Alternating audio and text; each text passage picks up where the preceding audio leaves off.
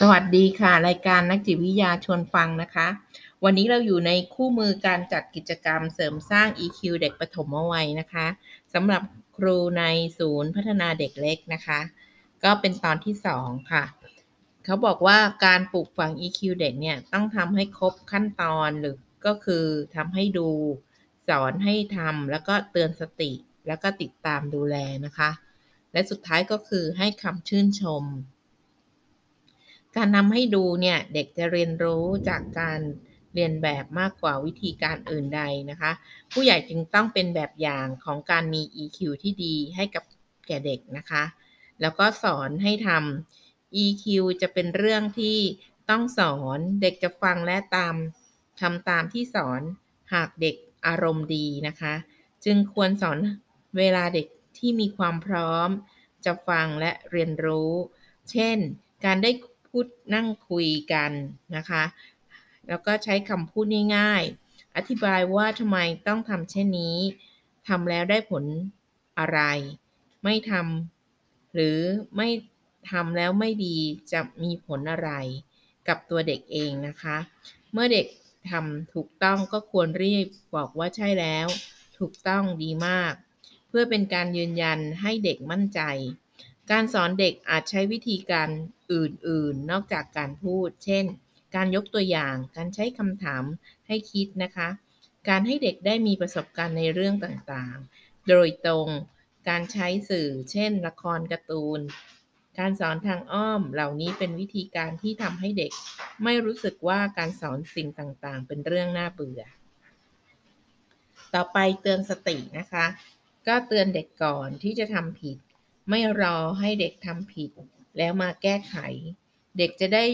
รู้จักเตือนตนเอง เช่น บอกนักเรียนว่าวันนี้ครูจะพาไปห้องสมุด เมื่อถึงห้องสมุดเด็กๆก็ต้องเงียบ เพราะคนอ่านหนังสือในห้องสมุดต้องทำต้องการสมาธินะคะ ติดตามดูแลและให้คำชมเชย เมื่อสอนอะไรก็ต้องติดตามดูแลว่า เด็กทำหรือไม่ หากเด็กไม่ทำ เนื่องจากลืมหรือไม่เข้าใจ ต้องคอยบอกเพื่อให้เด็กทำต่อเนื่อง และเป็นอัตโนมัติ เช่น นักเรียนทุกคนต้องเข้าแถวอย่างที่เราเคยทำนะคะ หากเด็กทำได้ก็ควรให้คำชมเชย การประเมิน EQ ของเด็กปฐมวัยนะคะ คุณครูก็รู้จักเด็กว่ามี EQ น้อยหรือมากได้จากการสังเกตและก็พูดคุย ซึ่งครูจะรู้จักเด็กได้อย่าง รอบด้านยิ่งขึ้น เมื่อใช้แบบประเมินความฉลาดทางอารมณ์ แบบประเมินความฉลาดทางอารมณ์ที่ใช้กับเด็กปฐมวัยมี 2 ฉบับนะคะ ก็คือแบบแรกเป็นแบบประเมินความฉลาดทางอารมณ์ เด็กอายุ 3-5 ปีสำหรับคุณครูนะคะ หรือผู้ดูแลเด็ก ก็เป็นฉบับย่อมีข้อคำถามทั้งหมด 15 ข้อ มี 3 ด้านก็คือ ด้านดี ด้านเก่งและก็ด้านสุข แบบประเมินนี้จะช่วยให้ครูผู้ดูแลเด็กเห็นจุดอ่อน และก็จุดแข็งของเด็ก แบบที่2นะคะ เป็นแบบประเมินความฉลาดทางอารมณ์ เด็กอายุ 3-5 ปีสำหรับครูผู้ดูแลฉบับที่มี 55 ข้อนะคะ ใช้กับเด็กที่ได้คะแนนจากแบบฉบับแบบย่อต่ำกว่าเกณฑ์ที่กำหนด เพื่อให้ครูผู้ดูแลเด็กได้ทราบถึงพฤติกรรมที่เป็นจุดอ่อน หรือต้องพัฒนาในแต่ละด้านทำให้ครูมีความชัดเจนมากขึ้น ว่าจะต้องพัฒนาเด็กในเรื่องอะไร หรือพฤติกรรมใด ครูจะใช้แบบประเมินทั้งสองฉบับนี้นะคะ เมื่อรู้จักเด็กได้ถึง 4 เดือน นอกจากนี้แล้วคุณครู คุณครู คุณพ่อคุณแม่ก็สามารถประเมิน EQ ลูกได้ โดยใช้แบบประเมินความฉลาดทางอารมณ์ ของเด็กอายุ 3-5 ปีสำหรับพ่อแม่ผู้ปกครอง ฉบับย่อนะคะ ซึ่งสามารถเข้าถึงแบบประเมินความฉลาดทางอารมณ์ได้จากเว็บไซต์กรมสุขภาพจิตบอกว่าแนวทางการดูแล EQ เด็กในศูนย์พัฒนาเด็กเล็กเนี่ยค่ะ ประกอบไปด้วยขั้นตอนตามผังไหนดังนี้นะคะ ก็เริ่มตั้งแต่แนวเด็กศูนย์พัฒนาเด็กเล็กนะคะ แล้วก็มีการใช้เครื่องมือแบบประเมิน EQ 15 ข้อนะคะ ก็ประเมิน 15 ข้อ โดยคุณครูหรือพี่เลี้ยงเลี้ยงเด็กนะคะ หรือศูนย์ศูนย์พัฒนาเด็กเล็ก เมื่อประเมินได้ปกติแล้วนี้ก็จะจัดกิจกรรมตามแผนกิจกรรม หรือกิจกรรมบูรณาการนะคะ แต่ถ้าได้แล้วต่ำกว่าคะแนนประเมินก็จะต้องไปใช้แบบประเมิน EQ 55 ข้อ แล้วก็ครูและพี่เลี้ยงเด็ก ก็ต้องจัดกิจกรรม แล้วก็มีคู่มือการจัดกิจกรรมเสริมสร้าง EQ เนี่ยค่ะ เป็นคู่มือให้กับคุณครูแล้วก็พี่เลี้ยงในการพัฒนาเด็กนะคะ ต่อจากนั้นก็ประมาณประเมินซ้ำหลังจากพัฒนาไป 6 เดือนนะคะ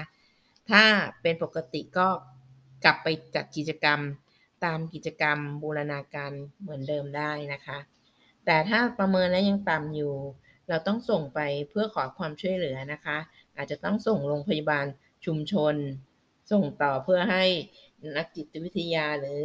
เจ้าหน้าที่สาธารณสุข แล้วก็พยาบาลจิตเวชได้ดูแลอาการของเด็กต่อไปนะคะ อันนี้ก็จะเป็นแนวทางในการดูแล EQ เด็กในศูนย์พัฒนาเด็กเล็กนะคะ ซึ่ง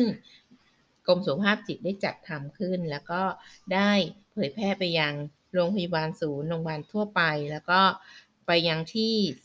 ศูนย์พัฒนาเด็กเล็กด้วยนะคะ ทีนี้เรามาดูการเสริมสร้าง EQ ในศูนย์พัฒนาเด็กเล็กกันนะคะ คุณครูผู้ดูแลเด็กในศูนย์พัฒนาเด็กเล็ก ก็สามารถส่งเสริม EQ เด็กได้โดยใช้เครื่องมือดังนี้นะคะ 1. ครูผู้ดูแลเด็กจะรู้จักเด็กเกินกว่า 4 เดือน แล้วก็ใช้แบบประเมิน EQ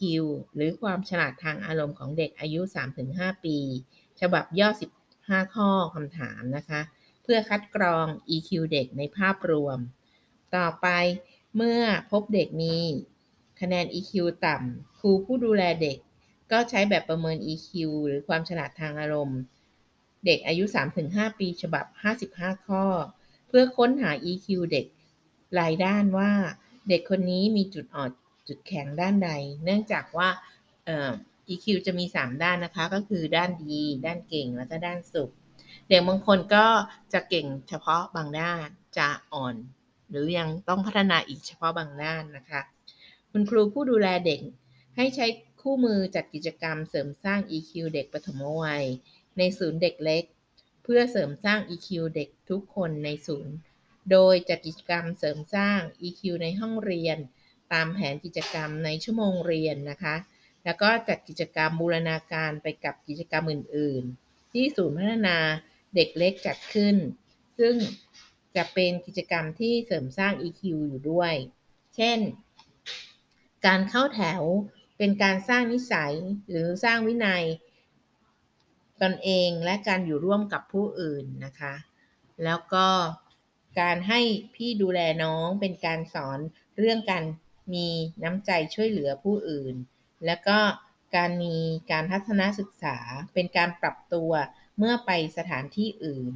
แล้วก็มีการสอนเป็นรายบุคคล เมื่อพบว่าเด็กบางคนมีปัญหา หรือต้องการพัฒนา EQ บางด้านเป็นพิเศษ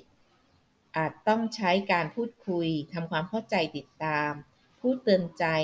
จนลดพฤติกรรมที่มีปัญหาหรือพัฒนา พฤติกรรมที่ต้องการได้นะคะ อันนี้ก็จะเป็นเรื่องของการ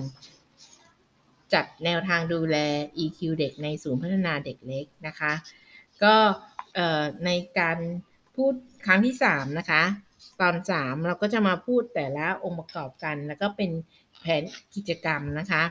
อย่าลืมว่า EQ เนี่ยประกอบไปด้วยดีเก่งสุข ดีก็คือรู้จักอารมณ์ตนเอง มีน้ำใจ